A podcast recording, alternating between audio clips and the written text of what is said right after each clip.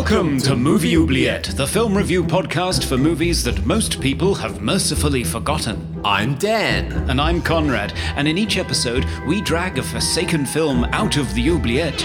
Discuss it and judge it to decide whether it should be set free or whether it should be thrown back and consigned to oblivion forever.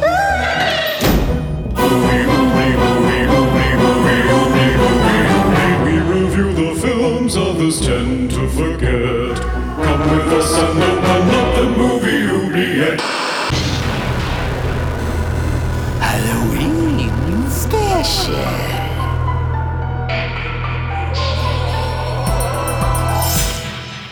Hello and happy Halloween. You're listening to Movie Oubliette, the globe gallivanting podcast with me, Dan, still recording my album down here in Melbourne, Australia. And me, Conrad, looking forward to a Halloween mystery horror double bill at my local cinema in Cambridge, UK. In this podcast, we cover forgotten genre films, sci fi horror, and fantasy because ectoplasm, ATM machine, ghost eradicators, and lead sheathed rooms are perfectly normal parts of daily life. Hello, Conrad. How are you? I'm very well. How are you doing? I'm good. I'm good. Happy Halloween. Yeah, happy Halloween. Spooky season again. I love it. Yeah, yeah. As as usual, uh, not a lot of celebration down here in Australia, but um, no. I'm sure America's having a good time. Yeah, I'm sure they are. And I'm really pleased that it's being marked in our local cinema and they've got this double bill of classic horror movies, but it's a mystery. They won't tell what they are. You oh. just have to show up, buy your popcorn, take your seats, and see what they give you. Yeah. It's going to be fun. Do you have an idea? What's your guess? Just looking at the sort of films that are scheduled for re-release because it's their anniversary this year i think we might see hellraiser and i think we might have christine maybe? Ah okay yeah. see. oh those yeah. are two favorites of mine. Mm. so i'm keeping my fingers crossed but i'm up for anything. Yes yes. And you're still recording your album?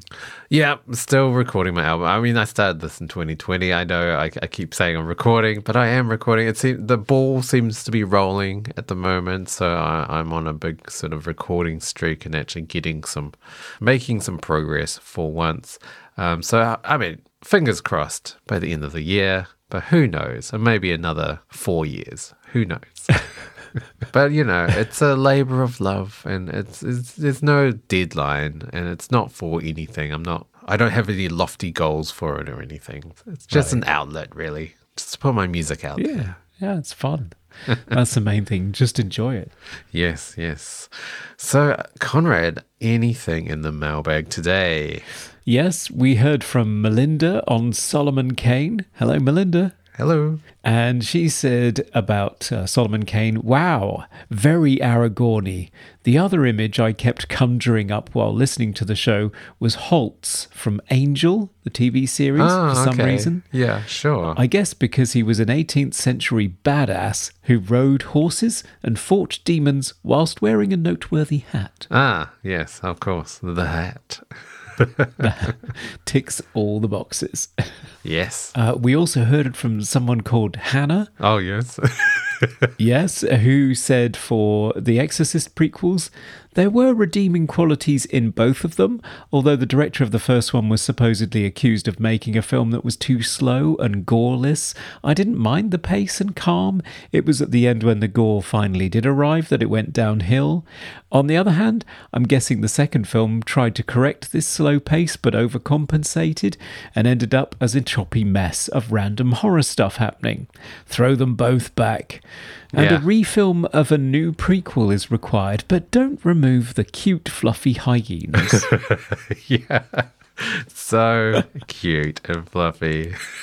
they were. They were adorable hyenas. Yeah. I wonder if they would revisit the prequel territory for The Exorcist. Oh, I wouldn't put anything past the studios now. They're so desperate to milk franchises, IP for everything they're worth. Yeah, yeah. So, mm, yeah. Maybe. And speaking of that, Jasmine said, Generally speaking, I absolutely hate prequels. Rarely do I see any point in watching a movie where I already know the outcome. I get angry when studios milk their cash cows by going backwards, and at best, a prequel can achieve a status no higher than decent. The Renny Harlin hmm. film is surprisingly decent. The sluggish Paul Schrader film has the word prequel in its subtitle, which I contest was done solely to make me angrier. Yeah, yeah, I would agree. I would agree. Uh, uh, yeah, prequels don't work for me either. Uh, the only prequel it's it's a TV show, but uh, the Hannibal TV show works for me. I think it it, Oh, it yeah. actually is a good prequel to the Silence of the Lambs movie. Um, Yeah. but apart from that, they don't work. No, they don't. They it just feels like a curious case of suspense-free fan service because you know the main character's going to survive, and then they just spend all this time sort of Yeah. making sure that you see them collect all the things and go to all the places and Yeah. find the bits of clothing and that you're going Hmm. to recognize for them. And I just say, I don't care. I really don't. Yeah, yeah, exactly. You, you know what's gonna, you know the outcome. I don't think that'll stop them, Jasmine. But here's hoping. Yeah, yeah, yeah. So I guess we better figure out what we're going to be looking at this time, Dan. Yeah, yeah. Go on over to the oubliette, Conrad. I will do. Here we go. Wow, this is a very uh, gothic, well appointed dining room in here today. Mm, yeah, yeah. The opulence. It's lovely. Oh, some of the stuff's moving by itself. So many chandeliers. Oh, good grief, it's flying at me. Ow! Not the carving tray. And now there's a bedspread. Oh. okay, I've got the movie. I'm coming back. This house, it knows we're here. Phew. Oh my. All right, what are we going to be covering today, Conrad? So we have The Legend of Hell House, a 1973 gothic supernatural horror film directed by British director John Hough, starring Pamela Franklin, Roddy McDowall, Clive Revill, and Gayle Hunnicutt. And it's written by Richard Matheson and based on his own novel Hell House. Ah, so what happens in the Hell House? Mm. Well, an eccentric British millionaire at death's door hires a skeptical physicist, Dr. Lionel Barrett, and two psychics, young Florence Tanner and haunted expert Ben Fisher, to spend Christmas at the abandoned former home of a twisted, sadistic murderer, Emeric Belasco, to determine once and for all if there's life after death. The ah. previous expedition into the house ended with the deaths of all of the paranormal experts except Fisher, who grimly warns the others of the dangers they face. But Dr. Hmm. Barrett is convinced he can cleanse the house with his psychic washing machine, and he and his visiting wife Anne will be home in time for mince pies. But as ah. homicidal crockery begins to fly, invisible figures menace Tanner in her bed, and black cats begin to pounce, the Ghostbusters become increasingly scared. And horny. Ah. Will they survive the week? Find out after the break. Ah, yes. So we're, we're combining Christmas with Halloween today. Yeah, I didn't know that. It's fun. And we'll be joined by a special guest as well. Yes, very special guest after the break. Yeah.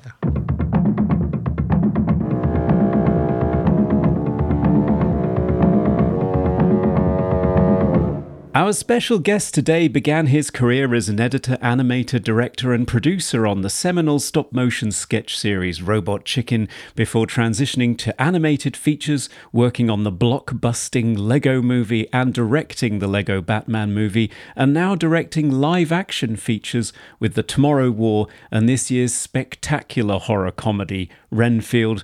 It's Chris McKay. Hello, sir. Hello, hey. Hello. What a nice welcome. Thank you. That was really nice. And happy Halloween. Are you Happy a big Halloween. celebrator of Halloween in your house? I, I you know, yeah, I like Halloween. You know, I uh, I don't dress up uh, like I used to, but yeah, I love Halloween, and I put some decorations out and things like that. I've got. They make these really cool Halloween decorations that look like old school stuff I remember from a kid, but they're all based on you know American Werewolf or Shaun of the Dead or or Texas Chainsaw or whatever. So I've got Wow. these very old school looking decorations that are some of my favorite movies. Yeah, so, Cool. That sounds great. I have an inkling what your favorite Halloween movie, or certainly favorite in the Halloween franchise, because Hmm. I heard you have a tattoo of it. yeah, yeah. Halloween three, Hall- Halloween three. I mean, look, every, there's no question that John Carpenter's Halloween is the best movie in the Halloween series, and I grew up watching John Carpenter movies and falling in love with obviously his cinematography, and, and he's just great with dialogue, and you know his run of movies in the you know late '70s, early '80s is just you know unparalleled. But Halloween three was a movie that I saw projected in a movie theater. And I think it was the first time I kind of synthesized what a filmmaker does. Like I understood, oh, the camera is moving and they're purposely, uh, you know, excluding this thing and then revealing it. And there's all this stuff. So uh, it was a kind of a moment where um, instead of just enjoying a movie that I think I'd just been doing prior to that when I was a movie watcher, I actually started to put the pieces together that these were choices that people made uh, along the way. And so that's part of the reason for Halloween 3. And I just, you know, Mm. I, I, I do enjoy the movie. I think it's a pretty charming, fun addition to the Halloween franchise. Yeah, it's got a really cool tone to it, and Yeah. I love the soundtrack for that movie. Yeah. The soundtrack's great, and it's got a great ending. It's got that turn it off, turn it off, turn it off, scream, and then cuts off to black. It's, it's mm. great. Yeah. Tom Atkins. Uh, yeah, you can't beat Tom Atkins. it's a fabulous movie. And for a long time, it was the black sheep of the franchise. It's finally getting some recognition now. Not unlike the film that you've chosen for us to talk about today, which celebrates its 50th anniversary this year, but has been completely eclipsed by a certain other film that's hit the same milestone. And for me, it's always been a bit of a footnote or an also ran in its subgenre of haunted house movies, sort of mentioned in the background when people are listing things like The Haunting. Yes. It's The Legend of Hell House. I'd never seen it before. Dan, I don't think you had either. Yeah, no, I've never seen it. No. Yeah, I was wondering, Chris, if you could kick us off by telling us about your relationship with this movie and when you first saw it. Yeah, um, when I first saw it, this is a great question. I must, I, I don't think I saw it until it was available on DVD or Blu-ray. Like, I don't think I ever saw like a retrospective of it or anything. I had just read about it. I think I was one of those people who maybe got it mixed up a little bit with The Haunting, Hmm. even though they're 10 years apart. One's in black and white, one's in color, and one's Robert Wise. And I didn't know much about the source material, although I think I picked up the book at some point, the Richard Matheson Hell House book, which I found out later was his response to Shirley Jackson's The Legend of Hill House. You know, in the in the same way that you know, like Sam Raimi's Dark Man is a response to Tim Burton's Batman. I think that his book Hell House was a response to Shirley Jackson's The Legend of Hill House. And you can see that there's a lot of similarities, you know, as far as like the base story of psychics uh, going to a heavily haunted house to prove that there's the possibility of life after death. But they divert tonally, you know, almost immediately. And one is very classy and refined, uh, Robert Wise, and one is uh, is a little more tawdry and a little more uh, pulpy, uh, which is you know probably what I really love about it. And I- it's probably what I was looking for when I saw the haunting. Like I wanted something that was, you know, th- it's funny because they sit on sort of the divide too between like old school studio filmmaking and a little more of that kind of reserved, you know, like the Innocents and things like that kind of horror film, the Val Lewton stuff or whatever. Hmm. And then now on the other side of the Wild Bunch, we're on the side of Bonnie and Clyde. And you know, it's got it's got, it's got 70s vibe. It's more modern in the ways that it uses shock stuff. I mean, there's some really great moments. I mean, there's a movement to some of the action in this movie that is not something you'd see in a movie that was three years prior or something like that. Um, and it just came out the same year as The Exorcist, and there's some similarities in how far it kind of goes. It doesn't go quite as far as The Exorcist in some levels, but it, you know, there's definitely you can read into this movie. I mean, there's obviously there's what happens to Pamela Franklin and things like that in the movie. There's lots of stuff that uh, uh, is, is very suggestive, Oh, yeah. but in a dirty sort of yeah Times Square kind of way. Oh yeah, I, I mean I do agree with the whole sort of modernizing sort of the genre of the haunting movies. It feels quite modern, like uh, in, in the fact that they're introducing the, the scientific aspect that mm. I don't think I'd seen previous to this movie. I mean, anything before 1973, which is quite normal now. Yes. like you see the e- EMP detectors and all all sorts of like gadgetry and, and cameras now in the Insidious movies and and many more. But this is kind of the first I don't know, maybe the first introduction of, of science into a into a haunting. I, I think you're right, and, and I know what this movie is. So if I start talking about highfalutin stuff, I know exactly what this movie is. So I apologize ahead of time.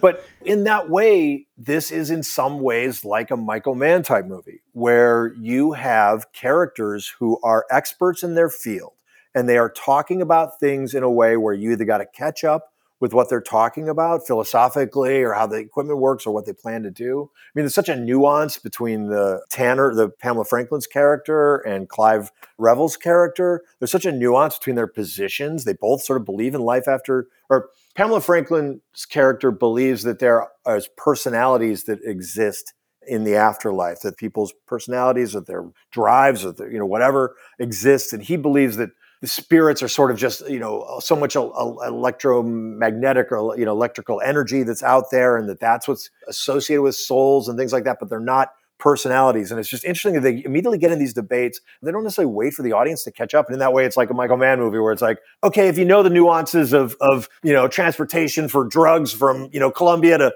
Miami or whatever, and the things they're talking like guns or the plastic explosives or whatever they're talking about, you get it. You, you don't get to enjoy it on that level. But it's also like, you know, if you're opaque to it, you don't have to understand it in order to care about the characters or whatever, because there's other stuff going on. And I think that's what's kind of great about it is there's sort of this debate between the two of them, which is what sort of between you know Tanner and Clive Revill's character that, that tears them apart, mm. puts them on opposite ends, and the uh, you know the conflict. And but there's a tension between all of them. You know, Roddy McDowall is, so good, and he's just the whole every one of his line readings, especially in the beginning of, of, where he's just he just says something and he just says dead. You know, he just has these little like really quick know, little look at his face, and he's just like you know he said something like you know the one guy says you know this this house isn't something or other, and then he says. Do you believe that? Do you? Uh, he's just, he's so good and he's again he's a guy who survived this thing, so he's got a whole perspective on this thing. And then you know Clive Revill's wife, uh, Gayle Hunnicutt, is somebody who doesn't belong in this world at all, but is there, and she's got a completely fresh perspective, and, and her character goes through a whole thing. So yeah, I uh, I know what this movie is, but I love that they do take the science and parapsychology base. It starts with a title that's from some guy who's like a celebrity psychic or clairvoyant to European royalty or yeah, yeah. thing. And it's like he's he's endorsing this movie with you know his his you know stamp of approval. Like it's I wish more movies had that. I wish more movies like had like okay, we talked to the guy who's just who's the clairvoyant to European royalty, and he says this movie's okay. So you know, watch. Yeah, insane, insane choices. it is. It's one of my favorite. This is based on true something or other opening wow. title cards, which essentially yeah. says the story's fictitious, but the phenomena depicted could well be true. so it's like some of this might happen. Signed Tom Corbett in his signature. Yes. It's great. It's wonderful. Now, I do love that whole genre of science meets the supernatural. I got the catnip for that with um, Poltergeist in 1982 mm. with the whole team that comes in. Yeah. But yeah, that's a decade later. Prince of Darkness as well, the late 80s film yeah. with John Carpenter mm. is a good example of that. That's great. That's a great one. That's mm. a great example of doing this exact thing. Yeah, wow. It's great fun. I've read some reviews of the film though that suggest that that sort of cold scientific approach doesn't quite achieve the same level of irrational fear yeah. that you get from Robert Wise's The Haunting, which is much more of a plunge into psychosexual drama and mm. much more of an inner journey into madness. Yeah. Well, that's, I mean, I think you're absolutely right. Like, that's the risk, right? And I think that, like, structurally, a movie that does that, you know, obviously incredibly well is The Exorcist, where, okay, we're going to show you that we did everything we possibly could do you know, we're going to go through everything before we go get to the exorcism. So we're going to go through psychologists, we're going to go through MRIs, we're going to go through all of this stuff. She's going to do everything she possibly can to not do some sort of like faith, God solution to this problem and exhausts all of that in every way, shape, or form, and then has to go to this thing. So the movie kind of like hits you with all science in the beginning. No, you know, you see some supernatural stuff, but not the full, you know, House of Poppin thing that happens in the end of the movie. Yeah.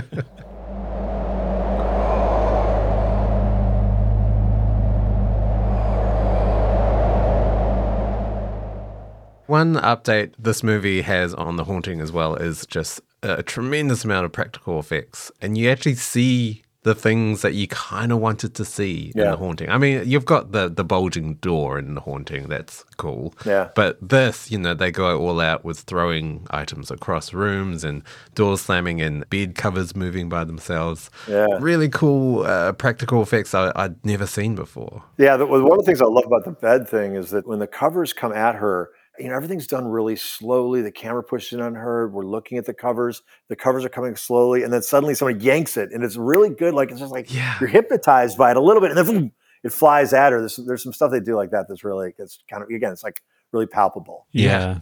And there's a lot of chandeliers just everywhere ready to drop on unsuspecting people in this movie.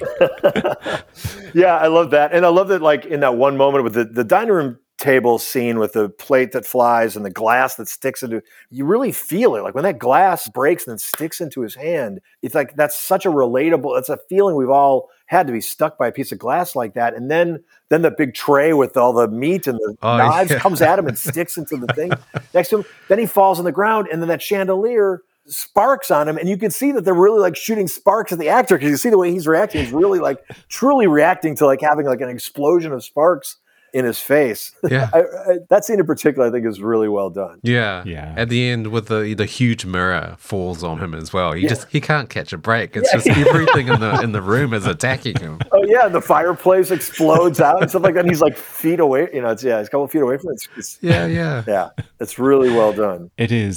For some reason, just because I think it's the presence of Roddy McDowall and also the director being John Hough, a British director who worked in TV a lot, like on The Avengers.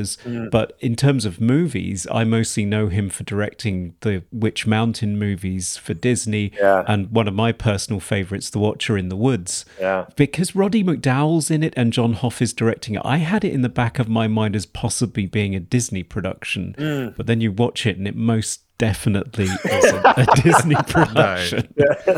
yeah disney was not would not have been uh, paying attention uh, minding the store uh, that day when they went into production on that movie No. Yeah, wh- one of the things I think is interesting is you know I love Hammer movies. Like those are some of my earliest. Like I think I saw the Hammer movies before I saw the Universal. You know Dracula and, and Frankenstein and stuff like that. So like the Oliver Reed Wolfman is probably, probably the first Wolfman mm. Oh, wow. movie that I saw, and definitely Christopher Lee as Dracula was, you know, like the first Dracula film I saw. And I, one of the things I love about those movies is their production design. I think that they really always did some really great stuff with those sets. And what's kind of interesting, you were talking about like why sometimes like purely psychological horror films can be better than science-based stuff. I think there's one thing that happens in movies like that is they play with their sets in a way where the sets and, and the way they photograph the sets Hmm. there's a theory about liminal spaces. I don't know if you guys have ever read anything about that, but it's but there's a the theory in sort of uh, set design and why we respond to you know video games like Silent Hill and why those things are sort of like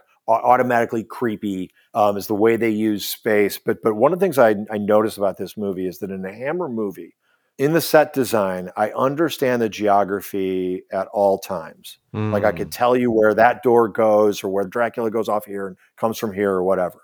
But what's interesting about the set design here is that even though I, I'm never confused exactly about where everything is, that in general, all of the everything sort of like lines up, I will say that I could never draw you a map of like what this set looked like because some of it's because they're doing stuff with the set dressing and kind of putting it in the way in interesting ways. But it's also like the rooms are in these really odd, you know, other than like the bedrooms and stuff like that, the rooms are in these really, you know, uh, odd shapes Uh-huh. there's a lot of ways they can photograph the room and create this sense of kind of like being disoriented a little bit with that space and that's something i think that, that john hough and, and the cinematographer alan hume do really well in this movie is they really create a sense of like there's, a, there's always an eeriness Yeah. to the room especially that downstairs area I found that there were a lot of wide lens shots, so Oh, yeah. al- almost like fisheye lens, and, and and quite pulled back. So it kind of gave this impression of something was watching them yeah because there was sort of items in the foreground. It was kind of peering behind items, like almost like sort of Halloween, like sort of that point of view shot. But Yeah, yeah. it's always static, you know. It's not like Halloween. But yeah, it gave that impression of something was always present. Yeah. And also with the score as well, with that kind of breathing synth sound all the all the way through it. Yeah, gave this sort of really eerie quality. Yeah, the music was done by um, this woman, I think Derbyshire or something like that, and Brian Hodgson. But Brian Hodgson was a sound designer for the BBC, and he actually is the guy who invented the sound for the Daleks on uh, Doctor Who. Oh, yeah. So, that, so he, he he designed that, and I think she had something to do with some of the music too for some of the BBC shows like Doctor Who and that sort of thing. But this music in this movie, yeah, it's, it's really great, sort of uh, electronic score. It's cool. It's a really interesting choice for the music because for the most part, it's at the start. It almost sounds like muted tribal drumming, but I think it's Yeah. is it like a drum machine or something, and then kind of really subdued woodwind or, or brass over Yeah. it. And then for the most part of the movie, it's all these kind of drones and noise, Yeah, yeah. noisy sort of heaving sounds. Yeah, almost like David Lynch type. Yeah. sort of It's like so- sound approach. design is music. You know? Yeah, like yeah. Using sound design is music, and it's one of the first examples I can think of that somebody. I mean, I guess the Birds, they, you know, they did sound design as music for that, but this is Mm. Ah. like where they made it more a little more musical, I guess, because like you said, there still is some live instruments there, but there's a lot of stuff that's sound design or Yeah. You know, again, I don't know what they were working with. It's all really experimental Yeah. uh, stuff. Yeah, Delia Derbyshire and Brian Hodgson, they're from the BBC Radiophonic Workshop, which really was an experimental group Uh-huh. that were doing all kinds of stuff, building their own circuits back in the days when synthesizers didn't exist Yeah, yeah. just to make noises. So it was this sort of fantastic den of wizards creating strange noises for Doctor Who. And I remember the guy who composed the Doctor Who theme gave it to Delia Derbyshire to arrange the famous synthesizer version of that theme. And then when he heard it back, he said, Did I write this? and he campaigned to have her credited as a, as a co composer. And she wasn't for many years, but she is now. She is credited as the co composer of that theme. Oh, that's cool. Yeah, that's wow. awesome. I didn't know that. No, it creates an amazing atmosphere. Yeah. Yeah. another technique that they use in this movie with sound is uh, they kind of climax with just kind of this wall of noise and then just take it all away. Yeah. So you're left with absolute silence and it's really unnerving. Yeah, it's destabilizing, isn't it? Yeah, it's quite jarring. I mean, in, in the best possible way. Yeah. there are a lot of things like that. I mean, you talked about the production design, Chris, but I also think the color, I mean, the color is so vivid. Oh, I mean, yeah. there is an incredibly saturated blue. The wallpaper. Yeah. blue room in the dining room, and Tanner's bedroom is just this vicious scarlet red, which, you know, you just can't help but associate with what happens to her in there Yeah, yeah. later on in the movie.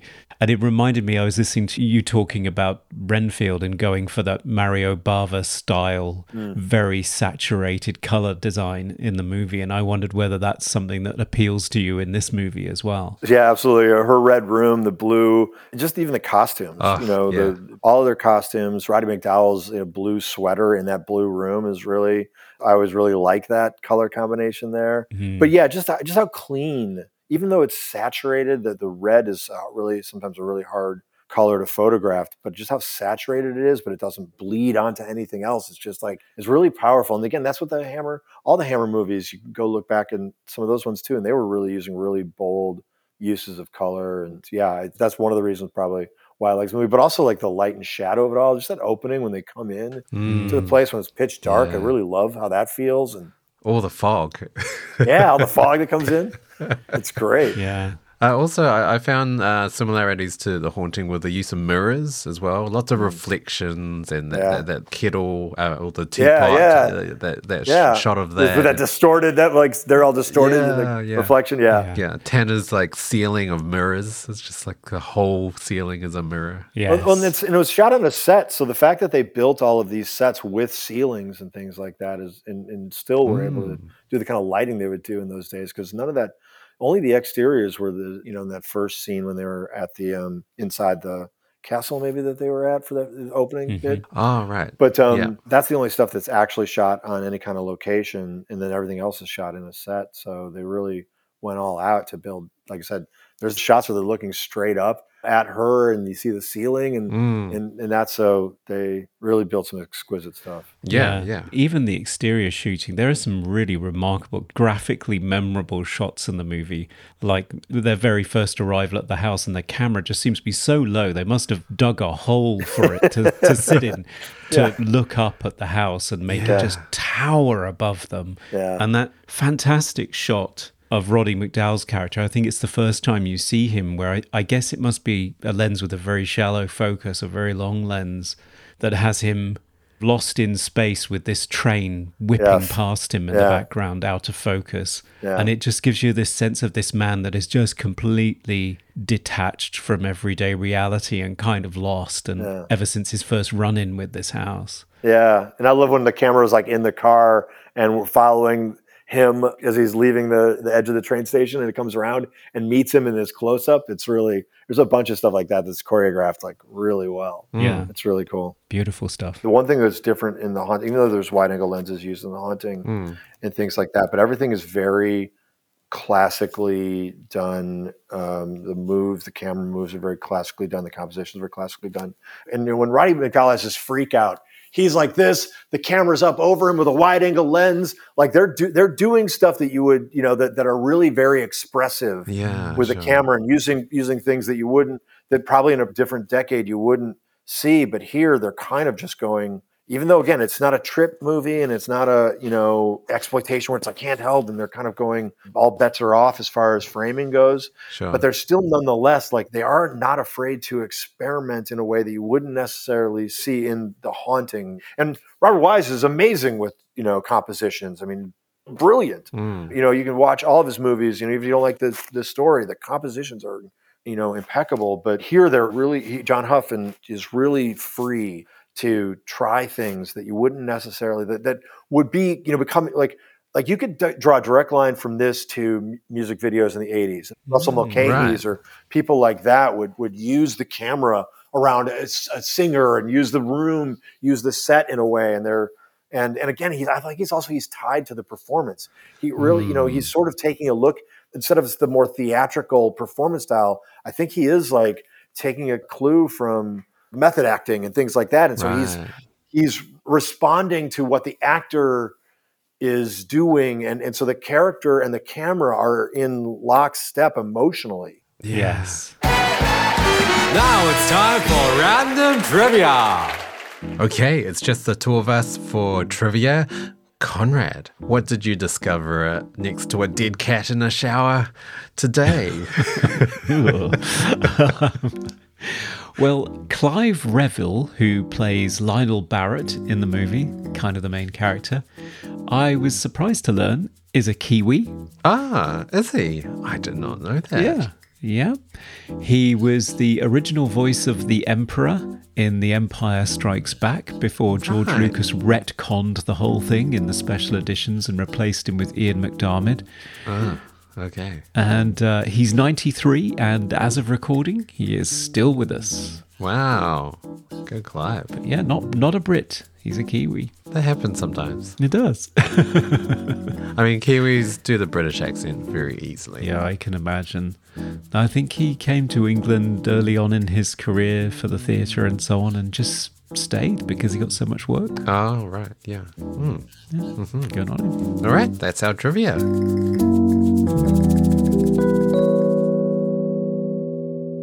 Talking about themes, I, I've already mentioned sort of the, the science versus uh, supernatural theme, but there's also this kind of repressed sexuality thing going on. Oh, yeah. Is there a rape scene in this movie? Does she get raped by a ghost? Yeah, I'm pretty sure that that's what's implied there. Yeah, uh, it's basically like almost like uh, Straw Dogs or something like that. You know, like the the Peckinpah movie. Right. You know, again, it's what they don't show, but is implied that is what makes it completely horrifying, and that's what's so great about her performance. I mean, they're all great, but in particular, that moment, there's so much going on with her. You know, she's trying to prove her point. Trying, you know, from a character standpoint, she's trying to prove her point that this Mm. is you know, un- unlike what the other guy is saying is going on in this house, she insists that it's the son of Belasco that's here, and so she's trying to connect and communicate with the son of Belasco, and then it just yeah, and her trying to get sort of close to him in quotes, close to him,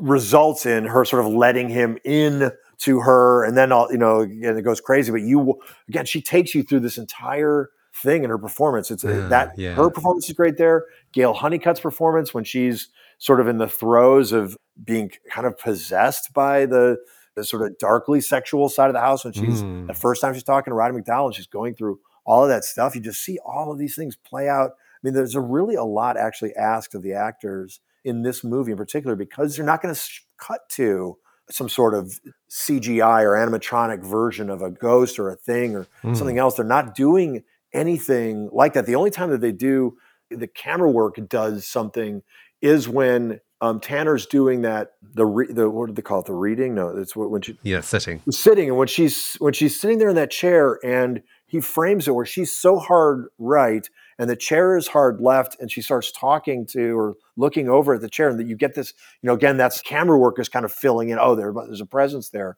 But a lot of times we're just on their faces or on medium shots on mm. them and you're seeing them just do all of this work to get these big fairly big ideas across to the audience. It's really just again if the directing wasn't there if the actors weren't there you wouldn't have any of that stuff but they all committed to this thing. It's really you know well done like just just on a, on, a, on every level technical and creative and everything yeah Yeah, yeah. That is one thing that does differentiate it from uh, the haunting, definitely, is the sexual element. There is a sexual element there in the haunting. Yeah. Almost certainly there's a lot of tension there between the two female characters. And Eleanor Lance falls in love with the house. Mm. And, but she, I don't think she goes as far as, as having an intimate moment with Hugh Crane. Whereas Yeah. in this one, that definitely happens.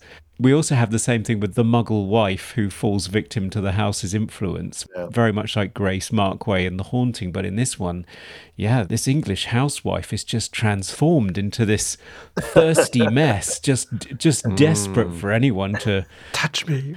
Yeah, yeah I did find it entertaining the number of women that are propositioning Roddy McDowall and him ending up slapping them in the face. yeah, it's yeah there was a little bit of slapping too that, yeah Yeah. I, I guess the book is even worse i guess the book is goes even more into Belasco's sexual deviancy and all of that kind of thing like i think there's there's a right. I think the book goes deeper into that than the movie does, and you know, and yeah, I, I think uh, I mean it's definitely a movie of its time for sure. They made some definitely some choices that were of its time, but again, I, I go back to how great their performances are and how they really found a way to make it tasteful. Is probably taste is probably went out the window, but like it doesn't go so far over the top. They don't do what maybe they do in The Exorcist or Texas Chainsaw Massacre movies, or coming out around the same time. You know, they are they are sort of Mm. yeah, Straw Dogs would have come out around the same time too, actually. Yeah, I don't think it's exploitative. Yeah. It's almost, it's almost like it's not quite there. I mean, there is nudity, but it's not too explicit. Yeah. No.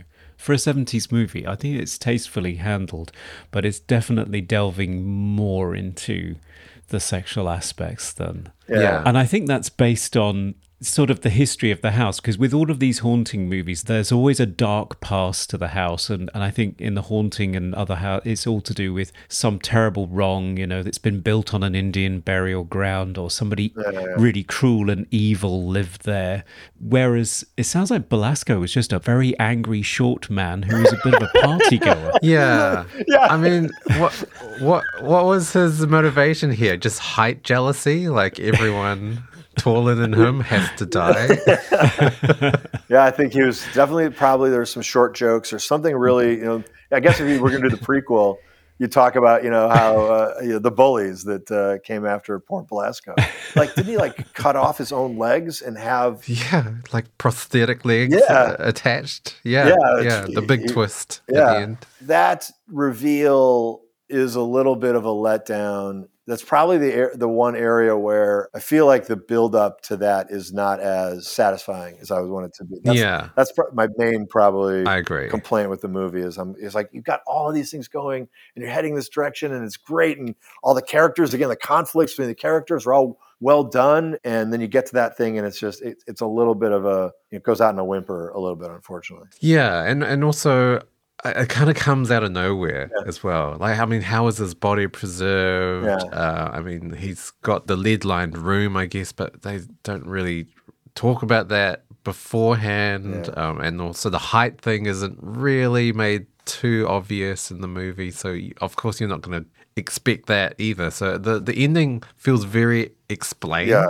by the character. Like the Fisher's character just tells us the ending. It's like, oh, I guess. Well, it's like Psycho. It's like Yeah, it's like the ending of. Psycho where it's like he shows up and then it's like okay, great. And then, then all you have is like five minutes of a guy explaining, Yeah. you know, about yeah, all, all of that stuff. And it's a little bit of like a kind of a bummer. But, you know, the funny thing is, structurally, you've got them on a mystery track. Like, who is this person? Mm. They are putting together, you know, they, they, they disagree about where it's coming from and, and all these different points of view. Is this all the spirits? You know, first they're like, is this all the spirits that are, you know, from all the dead people that the Belasco, you know, had had murdered, you know, in his time? And then is it, you know, are they all trapped here? Is Belasco trapping them here? And then is it the son? Yeah. of Belasco been tortured. So you're on this track where you could have easily weaved in any other little facts Yeah. along the way that could have led to that thing, as opposed to it just being this thing that kind of like basically kind of comes out of nowhere. Yeah, yeah, yeah, it does. And who who was the guy, the dead guy, and chained in the basement as well? Oh, the, oh wait a minute, the dead, the, uh, the other, Yeah, yeah, the sort of the rotting corpse. Yeah, the, that the they juicy find. corpse that they did, they just Yeah. bury outside without calling the police or anything. yeah, yeah, yeah, Which is Yeah. really odd. yeah, yeah. We'll handle this, guys. Yeah, I don't know who that was. I don't know who that was. yeah, No, I mean, there are some hints. I think you said, Dan, that this is a movie that benefits from multiple viewings because you start to notice there are little hints There buried in early on. Yeah. So Fisher says, when he first mention that Belasco's dead, he says, Dead? As though he's hinting, is he really? yeah. And he mentions that he was known as a six foot five, the roaring, roaring giant. giant. or something. Yeah, yeah, Yeah. Yeah, I think the dialogue is quite dense because they're sort of introducing two different aspects. You know, the, the science part, which is just trying to get your head around all the science stuff, like the ectoplasm stuff, um, the ozone, and like that's like, wow, I didn't know anything about this, so I'm trying to focus on this. But then there's also all the spirit stuff as well. Repeat watches, Yeah. it does make more sense. Yeah. that's gonna be my argument at, at the end of this when I'm arguing for why it needs to be kept in, in your in the canon of your movies, the repeat watching factor. Coming to you live from the Movie Oubliette Theatre, it's the prestigious Moobly Awards. Oh, yes, it's that special time of the pod, the Moobly Awards, where we nominate our favourite chandelier plummeting parts of the film in a number of bedspread flinging categories. Best quote. Where he goes off on Belasco's all the things that Belasco was into, cannibalism, Oh, yeah, bestiality. You know, it's, it's sexual sadism, but he literally just like kept. But he says it in a mon like he's got this just great monotone voice, and he's just without any emotion at all. He's just you know it's perfect. But that's Yeah. that, that's probably the better one is where he's just you know listing all the things that Belasco is into. Yeah, and you, you never really know whether he's being serious or not. Like, it seems almost like sarcastic. Like, he's Yeah, just like yeah. listing off just just bad stuff. Yeah, Yeah. I love the way he ends it with, not to mention a gamut of sexual goodies. Shall I go on? you feel like mentioning, actually, necrophilia is a sexual yeah. goodie. Did, did he say bestiality? I mean, he's, you know, he's, he's like, yeah. My favorite was actually something that Tanner comes out with. She directs it to Fisher. I think she's possessed at the time, but she shouts at him, You might have been hot stuff when you were 15, but now you're shit. Yeah. that could be a bumper sticker. Yeah. Best hair or costume. I mean, I have to go with Roddy McDowall, Benjamin Franklin Fisher. I, I love all of his outfits. I love his glasses. His glasses are Ah. so 70s and amazing. so thick as well. His eyes look Yeah. huge. It's great for him to act like he's because so much is going on there. yeah, yeah. But yeah, I love his outfits. I love his the, the glasses and the and the hair and everything. Of you know, like yeah, he's my favorite. Yeah. He does a great line in looking concerned in turtlenecks. Oh, yeah. yeah. It's fabulous. Yeah. I really like Well, it. he did that in this movie. He did that in Planet of the Apes. He had a turtleneck in Planet of the Apes too. He's, uh, Ah. yeah. yes, that's Our, true. our, our great turtleneck actor. yes. My favourite was Florence Tanner. I think it's just the white blouse that you see her in when she first appears because the lapels on that thing Ah, are yes, just yes. amazing. And uh, she's got like 86 silver necklaces on as well over the top of it. I saw someone describe her with her rings and her necklaces as like proto goth. because she's got all of these different Ah. kinds. There's some religious symbols, obviously a crucifix and other things in there, but she's got like she's almost like you know the yeah the the precursor to the Siouxsie and the Banshee, uh, Siouxsie from Siouxsie and the Banshees. Right, kinda, yeah. uh, I can see Right, that. yeah, that's a good point. Most 70s moment. I was going to say the zooms. Yeah, the actually, crash in terms of the camera work. yeah, yeah, yeah. because you wouldn't see that so much now. There's even a crash zoom from Kubrick in The Shining, which always makes me sort of go a little bit. um, but yeah, especially during the seance scene where it's every time Clive's character says something, the camera just zooms, crash Yeah, zooms yeah, in yeah, a little yeah, bit yeah, more. yeah. Oh, I smell ozone. Oh, Yeah, yeah. Now the temperature's going up. You know, it's just zooming in a little bit more each time. Yeah, I love I mean, what I do like about the crash zooms in this movie are they're not punctuated with like orchestral hits. You know, it's not that real cheesy Yeah. uh, horror cliche with it. It's just like bang, everything playing all at once. Um, they're they're subtle. They, I mean, there are a lot of them. Uh, the the the cat crash zoom.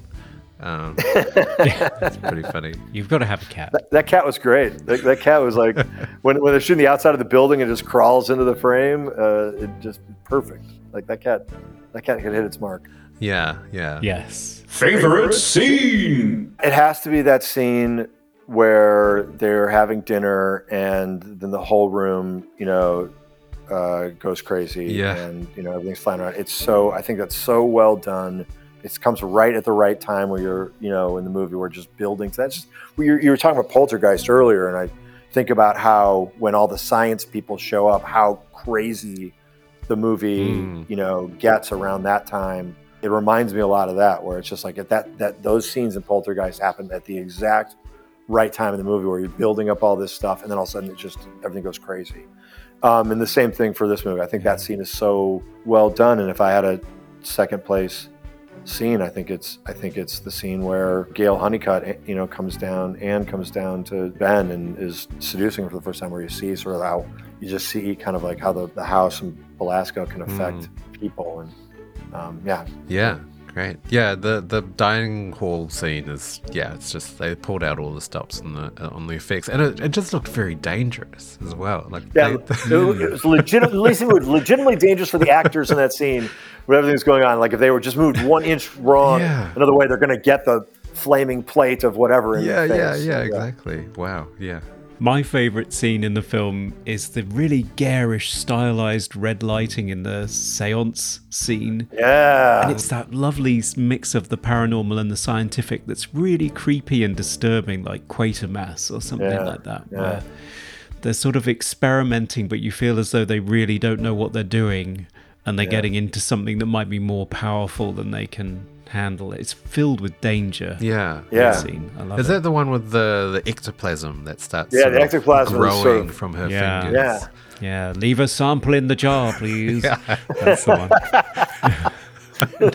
That's a good quote, too. Yes.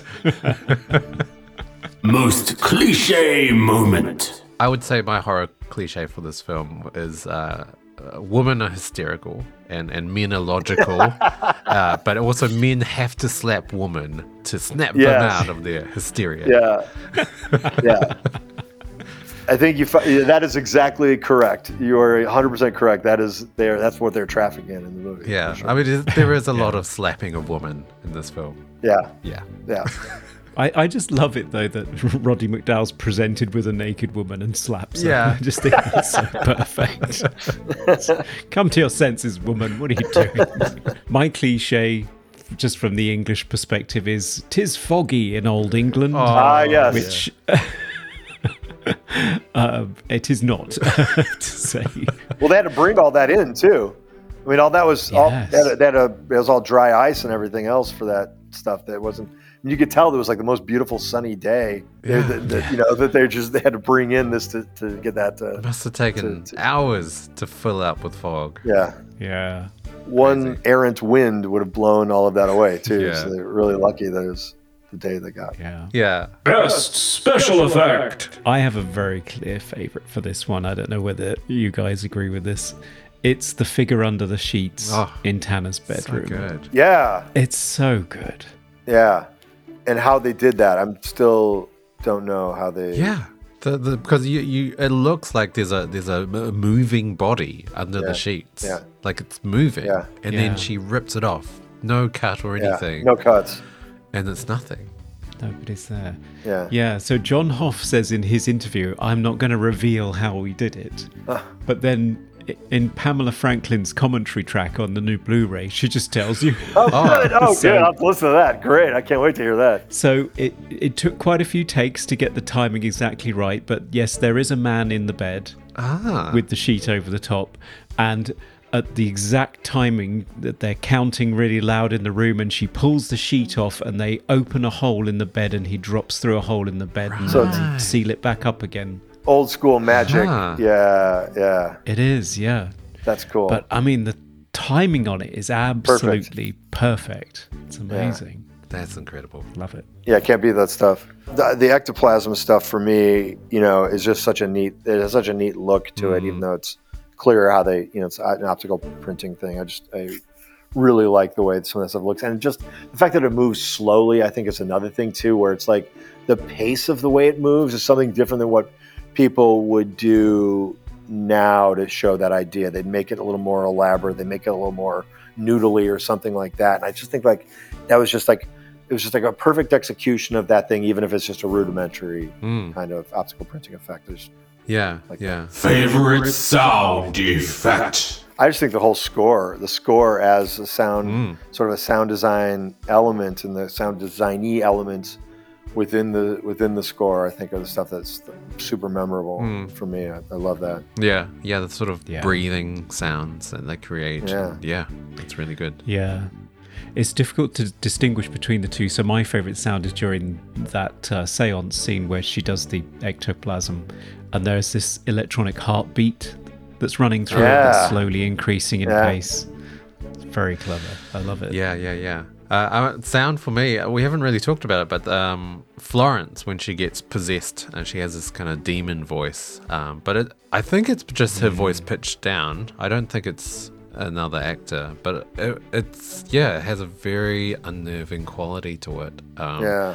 And it's it's different to just like, you know, dubbing it with some other guy, like in The Exorcist. It's, it's, sort of unnatural sounding. Yeah. Most funniest moment. I mean, I think Roddy McDowall is funny throughout the movie. Um, Yeah. un- un- unfortunately, I think that the ending where he's talking about how short he is, I think that is probably for, especially for a modern audience, is probably unfortunately unintentionally funny. Yeah, yeah, So yeah, Quite possibly. yeah. For me, it was one shot, and it came at the end of the otherwise fantastic, I thought, uh, cat attack sequence. Oh yes, Which I think is yes, I know what you're going to scary. talk about. It's the final shot of the scene after she's escaped the cat and it's behind the door, and you just get this one shot of these bloody paws sort of scrabbling underneath the door, and it just made me giggle. Yeah, it's such a cat thing to do. On top of it, I know. too. Yeah, It's true. Yeah. Yeah, it's very Yeah. true. No, not so much terrifying. It's it's very cute. Yeah. it's- Yeah. you kind of want to let him in. Yeah, yeah. Okay. And that's our Moobly Awards. Yay! Hi, I'm Sandy King Carpenter, producer of movies like They Live, Prince of Darkness, In the Mouth of Madness, and you're listening to Movie Oubliette. Okay, it's time for our final verdicts. Should The Legend of Hell House from 1973 be released from its lead sheathed tomb to open and close doors at will and be loved by everyone, or should it be crushed under a fallen crucifix and be pushed back into the depths of the oubliette, erased from cinema history? Chris, Hell House, I'm sure it is a favorite of, of yours, I think. Yeah, I am. I am gonna. Uh, I'm going. I'm going to vote to you know release the movie into the world, and uh, uh, that I you know I think it's a movie that you can watch a few times and get you know a lot out of it. It's it's a fun movie. The great performances, camera work, color, lighting, editing, music, locations, costumes, like everything. Mm. They did such a good job, and it's not a very long movie. It's just like a really well paced movie. I just think you know, and if you want to see like what if you saw the Ha- haunting and it maybe left you wanting more watch Legend of Hell House. Legend of Hell House is, you know, might be the thing that, uh, you know, it's, it's, it's when you want to watch an old movie, feel like want to watch an old movie. This is an old movie that, that I think uh, still has a lot of power in it. Yeah, I, I, would agree. I, I'm very surprised I've never seen this movie. I think it should be much more iconic. Like, I just don't understand why it's not sort of uh, regarded as one of sort of the great sort of modern haunting movies. Like, it, it predates movies like uh, the Poltergeist, the Changeling, um, Amityville Horror, and and Burnt Offerings. Like, it seems to definitely modernize the genre and you see things that you wanted to see in the haunting. And yes it is very familiar but i think it's a great ride. And the ending is you know so so but i think the the presentation of the performance and and the the production value uh merits it to be a highly regarded film. Yeah. No, I would agree. Uh, this was a real treat, actually. This is why we do the show, because uh, never heard of it or vaguely heard of it, never paid it much mind, and discovering it and talking with you about it has been such a joy because it's not the haunting. I'll always love the haunting as a, you know, classic black and white psychological exercise in terror. But this is the 70s version with the garish colour production design and the flashy camera work and Roddy McDowall in a turtleneck. And it's a bit saucy as well in places. So it's delving into things that previous movies hadn't done. But it's a really inventive, spooky movie. And it's also that scientists investigating the paranormal genre that I really love. So yeah, I really enjoyed this. I definitely recommend it and uh, vote to set it free. Mm-hmm. Well, I guess it's time for us to find out what the patrons voted. Hello, Hal. What are you doing, Conrad? Nothing untoward. I just want to know what the patrons voted. Our patrons have decided to set the film free. ah to set it free ah Yeah. So Eddie Coulter says, Unleash the spirit of Belasco from the oubliette. Hell House has been one of my traditional Halloween watches since I first saw it in the early 80s. I'm surprised that this hasn't been remade yet. John Hough also directed another favourite of mine, The Watcher in the Woods. Ah, but right. despite interference from Disney, is a great creepy film that creeped me out when I first saw it in the theatre. yeah yeah yeah Yeah, completely agree. Uh, Jasmine says, I was lucky enough to track this down a little over a year ago. Roddy McDowall is absolutely fantastic in this film. This gem is full of incredible atmosphere, chills, and inventive camera shots, and it deserves to be released for all horror fans to witness. And finally, Chazilla said, Great pick for spooky season. I do love a good haunted house flick. The Legend of Hell House is everything I liked about The Haunting, turned up to 11. yes yes sure is it really is. It's sort of the, the fun 70s version of The Haunting. yeah all right so let's set it free Yay! Yay, we did it! Hooray! Hell House sort of updates the haunting as as Renfield updates Dracula. There you go. Yeah, Tod Browning was going for much more of a, a comedy. He just didn't quite didn't quite get there. Yeah. Well, Chris, it's been amazing having you here with us to talk about this movie. Where can people follow you and what can they look forward to seeing from you next? Yeah, I um uh well you can f- I, you can follow me on uh on Instagram, I guess at uh, Chris McKay underscore director, and uh, on Twitter I am Budd Boetticher, like the Western filmmaker. I just for some reason at that time I just I named I named my Twitter handle Budd Boetticher. Um, It's not confusing. yeah. but uh, uh, I don't try to imitate him or anything. But uh, you know, right now I'm just reading scripts and trying to find the next thing. I'm, uh, what, the thing I want to do, one of the things I want to do, there was a magazine in the '60s and '70s uh, called Creepy, and and there, there's a sister magazine called Eerie, and they had horror short comic book stories like like Tales from the Crypt or Creep Show, and that mm, sort of thing. Mm. And there's one story in there that I want to turn into a movie, and so I I hope to I, I hope to be able to do that someday. That's one thing I'm working on cool. right cool. now. But, but yeah, pl- mm. playing around in the horror the horror world a little bit. Yeah, I, I would love to see more horror, definitely. All right, listeners, and if you want to follow Movie Oubliette, we are Movie Oubliette everywhere, and uh, you can also email us at movie.oubliette at gmail.com. Yes, and if you want to support the show, head on over to Patreon, where for as little as a dollar you get extended portions of the show and can nominate films for us to cover.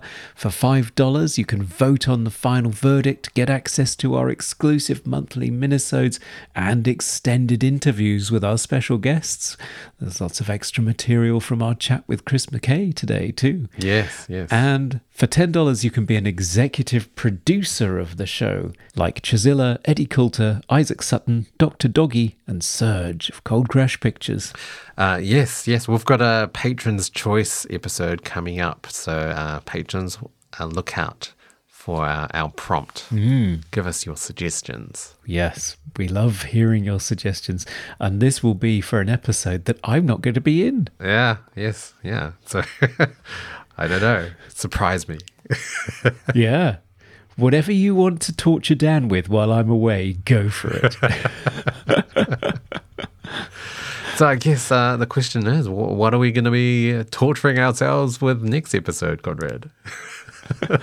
well, we will be taking a look at a fantasy movie for a change after lots of horror and sci fi. Yes. It's the 1982 American sword and sorcery film. The Sword and the Sorcerer. Oh, very aptly named. yeah, they really stretched themselves when they were brainstorming that one. Yeah, yeah. I guess it's just like that movie Wizards. It's about Yeah, wizards. It's wizards. What are you talking about? so this is directed by Albert Pyun, and it stars Lee Horsley, Kathleen Beller, Simon MacCorkindale, and Richard Lynch. Ah, great, great. It'll be uh, nice to take a break from uh, religious themed movies. Uh, Hmm. So, yes, straight into high fantasy. I'm just suddenly remembering something that happens in Sword and the Sorcerer, and I think you might be ruining those words. Oh, but there we okay. Well, we'll see. Yes. Again, thank you so much, Chris, for doing this. It's been really fun. Thank And you guys. Yeah, it has I'm been. glad I could, you know, help you know help you out by uh, showing you Roddy McDowall in the '70s uh, slapping women and getting sed- uh, after after seduced by incredibly uh, attractive yeah. women. Okay. All right. This was a lot of fun. I really appreciate it. I really appreciate what you guys are doing. Uh, this is really cool. And thanks for thinking about me and letting me be a part of it. I really appreciate it. Oh, it's been great. If you want to do it again, you think of another movie, just let us know. Okay, absolutely, I will. Absolutely, I'll send you something. I'll, I'll, hopefully, I'll try to stump you guys. I'm really, I'm really happy that you guys hadn't seen it. That's the, that's the one thing I feel very, very pleased about. You, had, you hadn't seen it. So that's cool. Mm, all right, listeners, that's it for this episode. Until next time. Thanks, guys. Have a great day. Thanks very much. Goodbye. Bye. Bye.